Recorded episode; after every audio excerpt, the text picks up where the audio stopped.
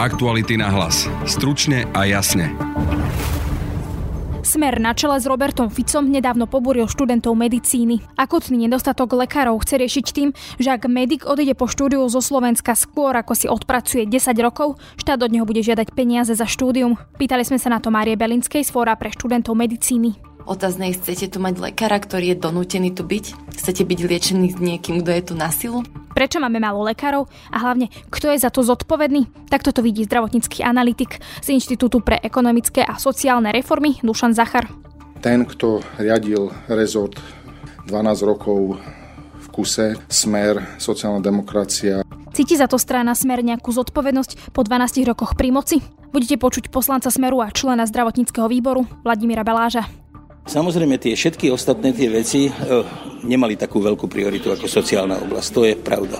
Čiže ani zdravotníctvo. Minulý týždeň sme priniesli reportáž z rómskej osady v Plaveckom štvrtku. V rómskej téme pokračujeme aj dnes. Budete počuť Irenu Bihariovu z Progresívneho Slovenska. A tomuto typu elektorátu, ktorý počúva na represiu, bude vždy bližšie to kotlebové riešenie, lebo je najtvrdšie. Nárast extrémizmu, nevyriešený rómsky problém, Rómovia žijúci v osadách. Kto za to môže a čo sa zmenilo?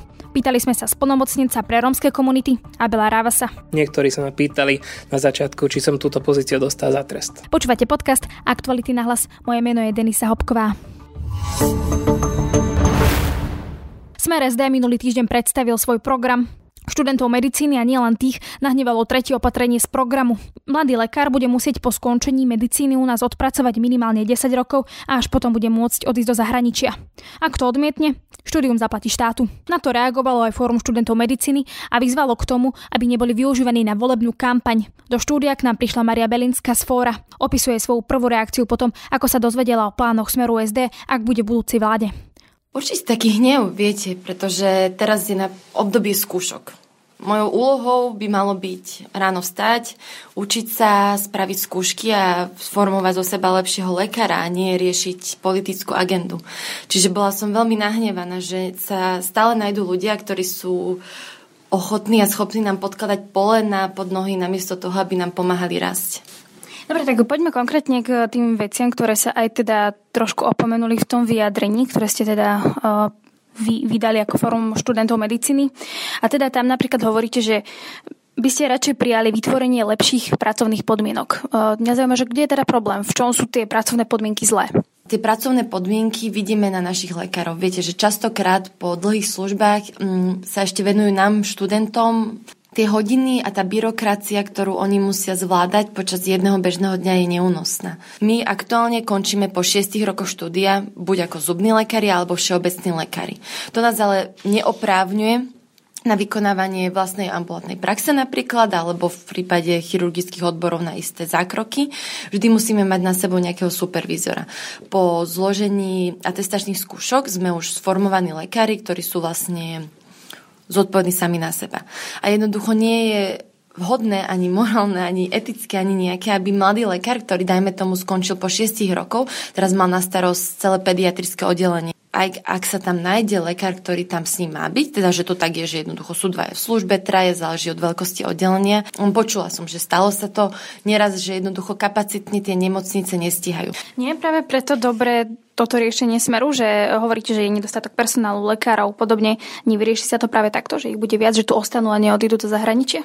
Môj osobný názor rozhodne nie. Viete, lebo lekári, ktorí aj sú na Slovensku a pracujú, chodievajú do zahraničia pravidelne. Kedy sa oni formujú na inom oddelení v zahraničí a práve aj táto voľnosť pohybu, tá možnosť pracovať v zahraničí. My naozaj skutočne častokrát uvidíme niečo v zahraničí, prinesieme tú myšlienku sem, tu sa u nás rozvinie, aplikuje na naše pomery je verejne známe, e, vlastne bola aj tá kniha Plesní, čiže e, ľudia vedia, ako to vyzerá v niektorých nemocniciach, že ten stav nie je úplne dobrý. E, je aj toto dôvod, prečo lekári alebo prečo medíci vyštudovaní odchádzajú zo Slovenska?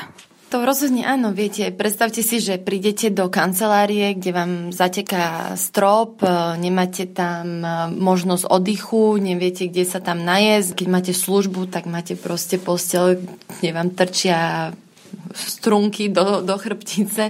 Vidíte aj to, že vlastne ľudí, o ktorých sa staráte, že oni nemajú dôstojné a dobré podmienky, či už na súkromie, alebo osobnú hygienu, alebo čokoľvek. Čiže myslím si, že to ani nesúvisí tak s medicínou a s lekármi, ale to je všeobecne ľudské, že každý chce pracovať v príjemných podmienkach. Viete, vy ste to nevedeli, keď ste šli študovať na tú školu, že sú tie podmienky také? Prečo ste teda išli napríklad študovať na to Slovensko a nešli ste študovať do zahraničia?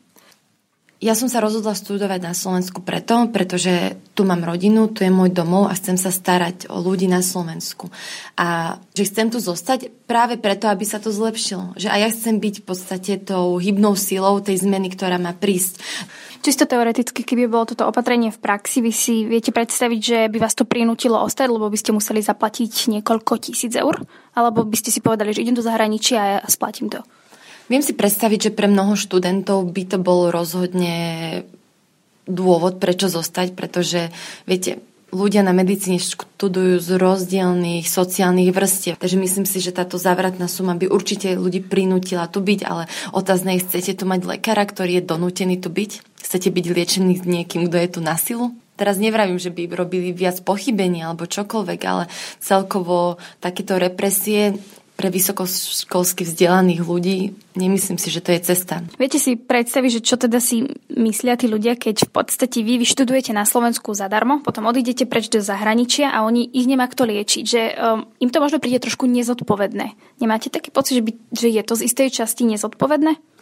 Určite áno, lebo s týmto zdravotn- zdravo- so zdravotníctvom sa vie každý stotožne. Viete, každý bol aspoň raz za život chorý, každý raz navštívil lekára, či už na preventívnych prehliadkách, alebo, cel- alebo celkovo, keď mal nejaký zdravotný problém. Čiže, viete, ak odíde aj tyčkár, takej babke je to jedno, lebo proste ona nepoužíva pravdepodobne internet. Predstaviť si, že nemám lekára, je veľmi jednoduché.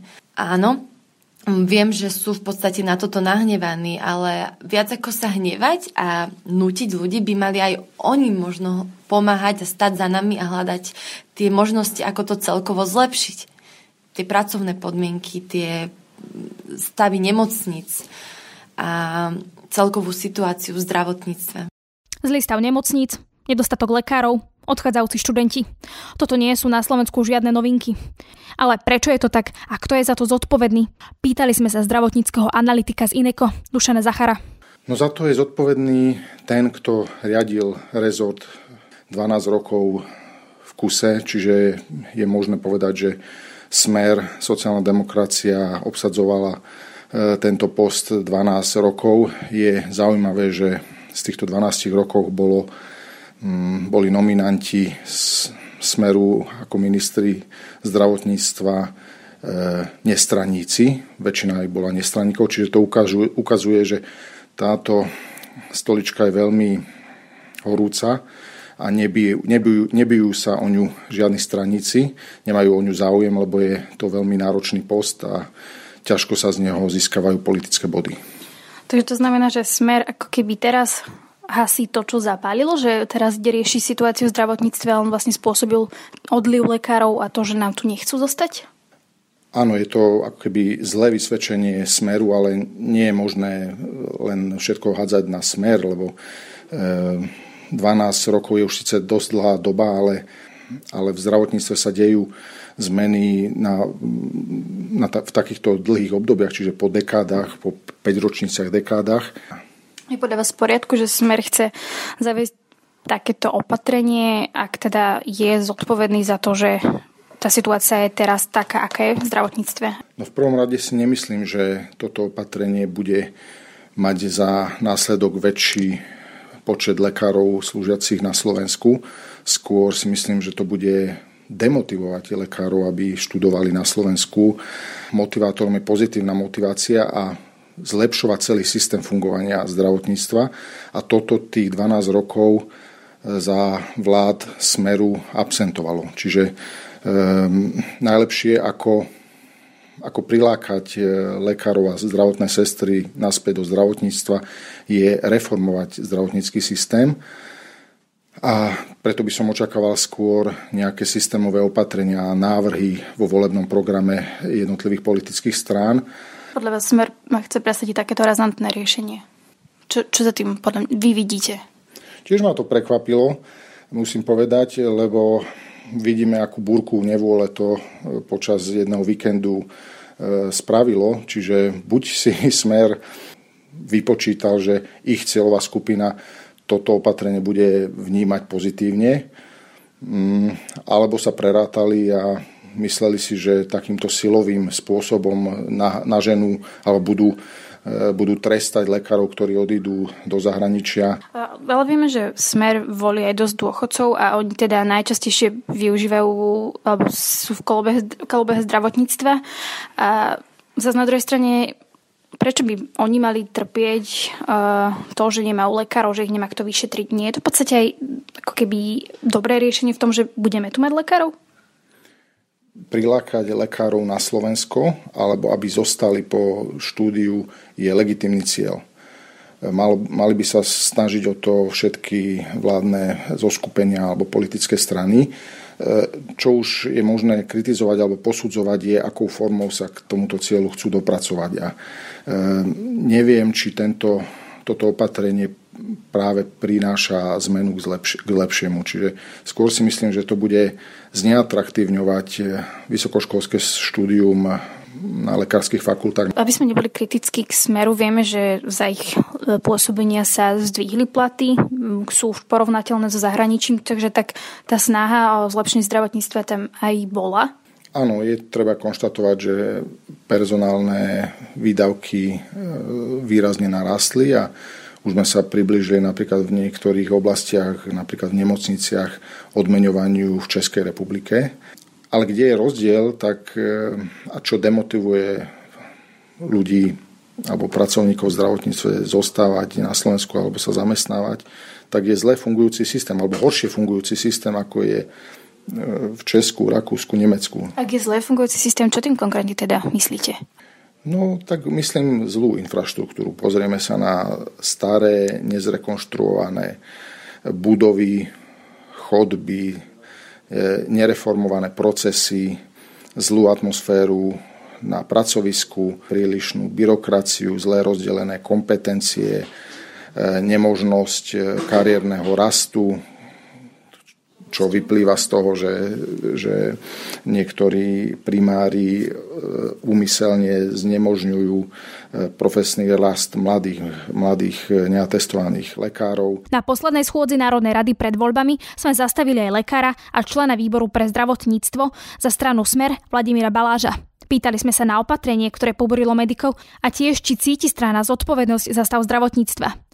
Pokračuje Vladimír Baláš s vysvetlením, prečo na medici odchádzajú do zahraničia a nemáme dostatok lekárov. Vytvorili sme v tej spoločnosti taký dojem, eh, alebo taký, taký, tak, takú emóciu, skôr by som to povedal, že tí, tí zdravotníckí pracovníci neodvádzajú tú svoju prácu dobre. Jednak je to s tým, že eh, ľudia, pacienti sú hneď pripravení sa na všetko stiažovať, nedívajú sa na svoje povinnosti voči svojmu zdraviu a voči štátu a voči spoločnosti ako takej. Nie sú len pripravení na to, aby sme niekoho kritizovali. Dlhé roky sa tu rozpráva, že e, vlastne v zdravotníctve sa nič nerobí, len sa kradne Jasne. vstúpi tak, ja som sa rozprávala s medikmi a oni hovoria, že vnímajú viacero problémov, nielen ohodnotenie, ale že podmienky sú zlé, nemocnice sú v zlom stave, uh, to, preto to odchádzajú. Áno, áno.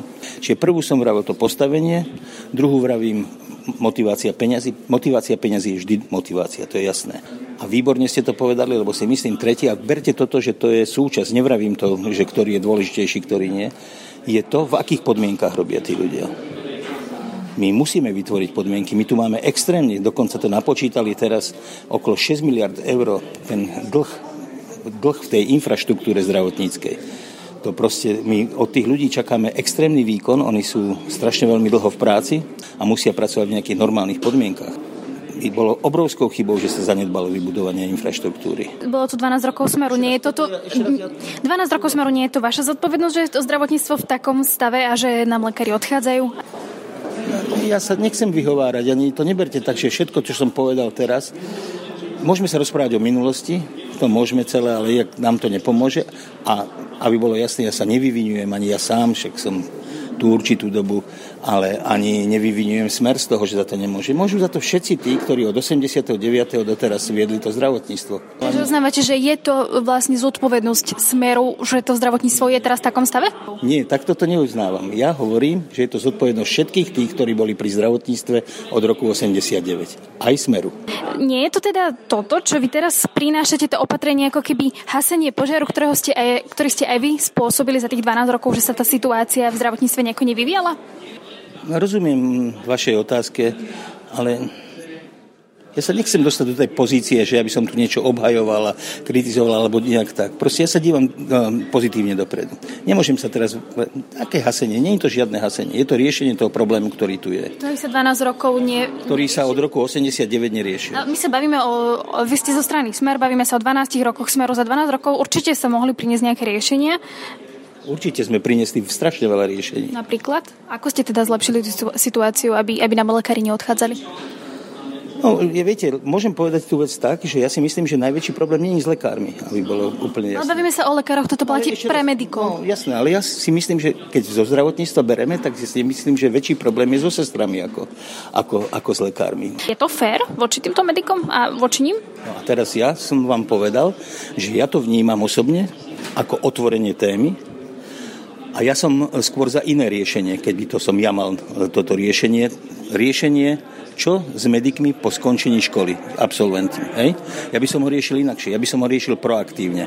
To je konkrétne ako? To je tak, že by som im dával štipendia. A tí, čo by brali štipendia, tí by mali povinnosť odpracovať v tomto štáte určitý počet rokov. Vy hovoríte, že keby že ste mali o tom rozhodnúť vy, tak vy by ste to neurobili toto opatrenie takto, ako, ako je teraz navrhnuté vo vašom programe. Kto teda o tom rozhodol? Vy ste sa o tom nebavili v strane, že by ste to mohli proste urobiť inak? Vy ako napríklad odborník na zdravotníctvo? Preto rozprávam, preto vám to vravím, že ja to berem ako otvorenie témy. A ak e, chcete do toho vnikať nejak viac bližšie, tak budete musieť sa rozprávať inde. Tak, podľa ja, ja som svoj názor povedal veľmi otvorene. Cítite, že som nič nezamlčal pred vami. A nie je to tak, že to smer si vymyslel teraz ten problém tu už existoval a vravím aj iné strany poukazovali na túto možnosť. Nenechať len tak vyštudovať tých ľudí, aby odišli preč. Áno. Ale ja som pozitívny človek, teda ja by som chcel skôr ich pozitívne motivovať, ako, ako nejakým in, v, inom, v inom znamienku. No, vy ste zo strany Smera. Strana Smer ich mo- asi moc teda teraz nahnevala skôr podľa tých ich vyjadrení, viete? No, to, ja, to ja berem, to ja berem, to ja berem. Istotne sa s nimi ešte budeme musieť o tomto rozprávať. Aj, e, to sa ešte musí pretvoriť všetko do nejakej, do nejakej normy. Mm akejkoľvek, či už zákonnej alebo akejkoľvek normy sa to musí pretvoriť a tomu musia byť rozhovory s tými, ktorých sa to bude týkať. To je o tom, ja nepochybujem. Nebojte sa toho, že keď zavediete toto, e, tak študenti nebudú chcieť ísť na medicínu a pôjdu za e, hranice, napríklad do Brna, kde budú mať zadarmo štúdium, až napokon toto celé dopadne tak, že budeme mať ešte menej lekárov? To súvisí s tým, čo som povedal na začiatku, že je to vypustený balónik, otvorená téma a som skôr za pozitívnu motiváciu. To ste mi, to ste mi odbehli odpoveď. Ja sa pýtam, že či to nedopadne tak, že nám začnú študenti odchádzať do zahraničia. Ak sa to schváli, je to možné. Čo potom teda s tým? Zase ma tlačíte do niečoho, čo by som vám odpovedať, čo bude niekedy, neviem kedy. Čiže myslím si, že to je otvorená téma. Posledná otázka, nakoľko bolo zdravotníctvo pre vašu stranu a vládu s e, prioritou?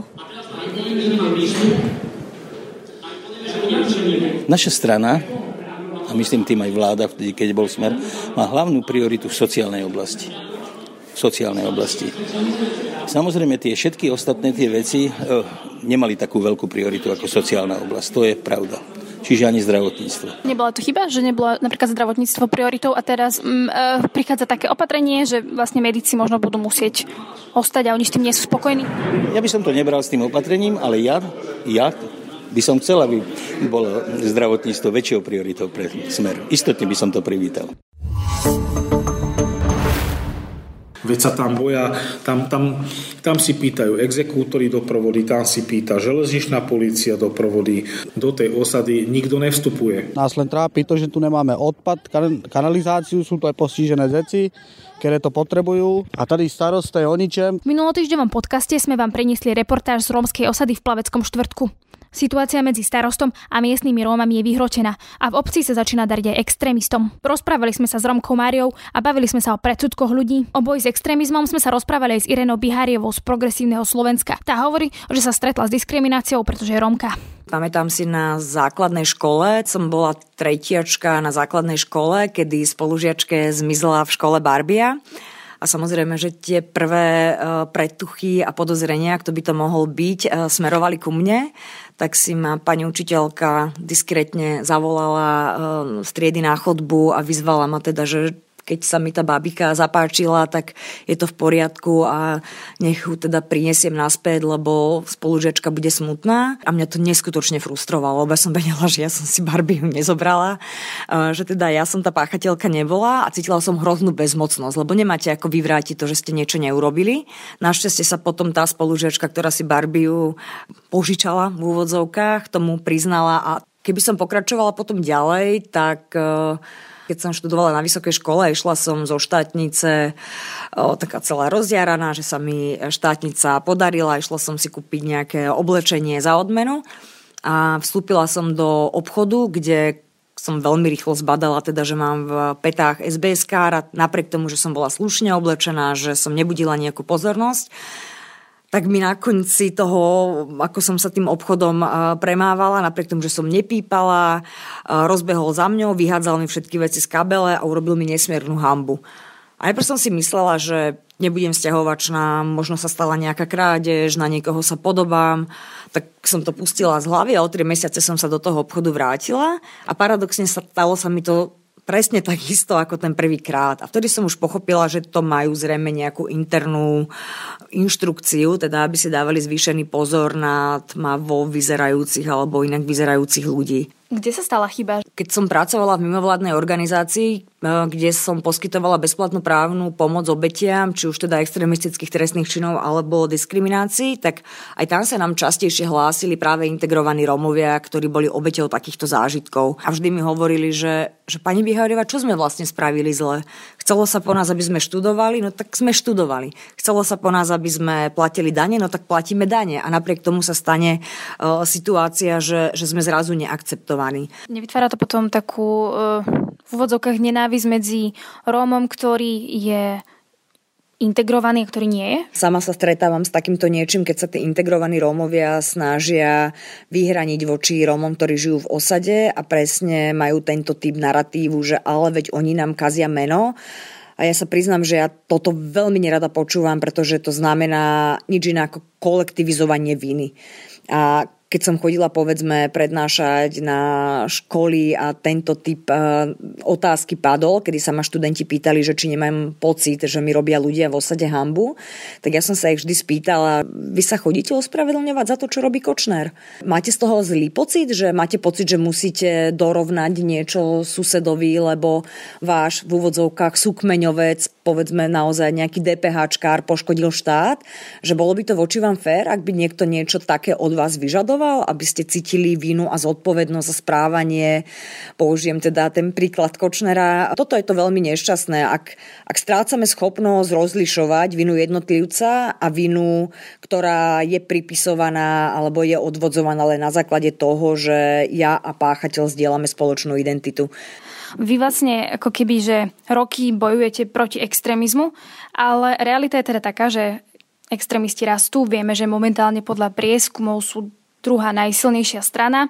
Uh, Zvládli ste teda potom tento boj s extrémizmom alebo nezlyhalo to teda niekde, keď oni teda narastli napriek tomu, že vy s nimi bojujete? Práve ten moment, kedy som si ja uvedomila, že tie možnosti a nástroje, ktoré mám ako mimovládkarka v tejto oblasti už naozaj skutočne nedokážu touto témou pohnúť. Aj mnohé z tých príčin a, a motivácií súčasných alebo potenciálnych voličov takýchto, takýchto strán súvisia napríklad s množstvom skrivodlivostí alebo s množstvom množstvom nespravodlivosti, ktoré mimovládka, ktorá sa chce venovať e, trestným aspektom extrémizmu, proste nemá šancu vyriešiť. Nemyslím si úplne, že to bola premárnená práca, pretože na konci dňa, keďže som pracovala e, rok na jednej veľkej analýze, ktorá zberala údaje o tom, ako sa chránia obete týchto trestných činov a prečo tak často prichádza k zastavovaniu trestných stíhaní. A aj na základe nej sa potom neskôr e, zrodila e, reforma, ktorá je teda známa ako ten tzv. žitňanský balíček protiextremistický a práve tie potom prispeli k tomu, že sa nám nakoniec podarilo odstíhať povedzme Mazureka. Rozumiem, ale každopádne extrémisti sú stále druhí v tých prieskumoch. Vy teda hovoríte, že chodíte ako keby bojovať proti extrémizmu aj tým, že idete na miesta, kde uh, LSNS malo najviac percent, lebo vy teda hovoríte, že klopete ľuďom na dvere, na dvere a rozprávate sa s nimi, no tak uh, ako to vyzerá teda, že zaklopete a čo im teda poviete? Ja mám pocit, že to, čo tým ľuďom dlžíme a prečo tam konec koncov idem, je povedať im, že uh, LSNS nie sú jediní, ktorí reflektujú ich problémy alebo ktorí ich vnímajú. A zároveň im povedať, že v žiadnej časti ich doterajšej poslaneckej práce som ja osobne nenašla nič, čo by v skutočnosti mohlo prispieť k zlepšeniu tých problémov alebo tých frustrácií, ktorými žijú. A toto sa im snažíme pri tých dverách vysvetliť. Mm, ale stačí to? Keď sa bavíte s voličom Kotlebu, teraz nechcem zo všeobecňovať, napríklad s niektorými typmi voličov Kotlebu, tak oni povedia, že Kotleba prichádza s nejakým, že on ide naozaj urobiť poriadok. Toto je najčastejšie teda to, ako oponujú a napríklad, že stane sa niekde niečo, Romovia na niekoho zautočia a hneď, ako sme to napríklad videli v Dobšine alebo vo Vážci a vlastne Kotleba tam teda hneď pošle nejakých ľudí, a ktorí to tam prídu strážiť v úvodzovkách. A potom možno tí ľudia majú pocit, že že sa môžu cítiť bezpečne. Tak stačí takýto, takáto forma, že čo vy robíte? Čomu sa snažím vyhnúť, a toto je veľké nedorozumenie si myslím aj, aj politikov, aj, aj povedzme súčasného smeru, keď si myslia, že Kotlebovi môžu kontrovať tým, že budú rovnako populistickí, že na tomto poli, kde sú oni najsilnejší, lebo tu sú oni tí, ktorí ponúkajú domobranu a naozaj mnohé také tie, ak nie záhranou, tak minimálne náhranie nástroje. A tomuto typu elektorátu, ktorý počúva na represiu, bude vždy bližšie to kotlebové riešenie, lebo je najtvrdšie. A vy sa stávate iba niekto, kto prichádza s príliš mekými opatreniami a tak ďalej. Na druhej strane je typ voličov, ktorým sa myslím, že dokážem zblížiť uh, práve tým, keď mu ukazujem aj skrze svoj príbeh, he, že, že neprišla som z iného vesmíru, rozumiem tým problémom, ktorými on žije. Sama som si podobnými skrivodlivosťami prešla, akurát, že na rozdiel od uh, LSNS alebo nejakých antisystémových síl, Splnomocnenec vlády pre rómske komunity Abel Ravas má za sebou 4 roky v úrade čo sa mu podarilo presadiť a ako zvládol boj s extrémizmom, keď extrémisti rastú? No, no myslím si, že je to naša spoločná zodpovednosť. Ja sa z toho nevyzúvam vôbec, i keď si myslím, že som urobil všetko, čo bolo v mojich silách a teda mne sa dajú vyčítať rôzne veci, ale to, že by som nebojoval proti extrémistom priamo alebo nepriamo, to určite nie. A toto nie je problém posledných 4 rokov. Vo všeobecnosti sme sa veľmi sústredili na západné Slovensko, na bohatšie obce, na mesta možno.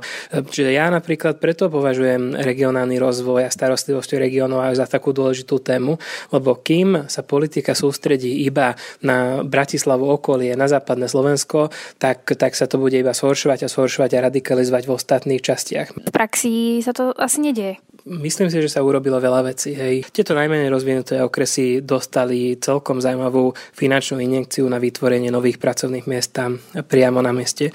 Nezabúdajme, že sme vedeli znížiť nezamestnanosť niektorých okresov aj o dvojciferné číslo. Najväčšia miera nezamestnanosti v tejto krajine to je Gemer, Rimavsko-Sobotský okres, Revúca a podobne.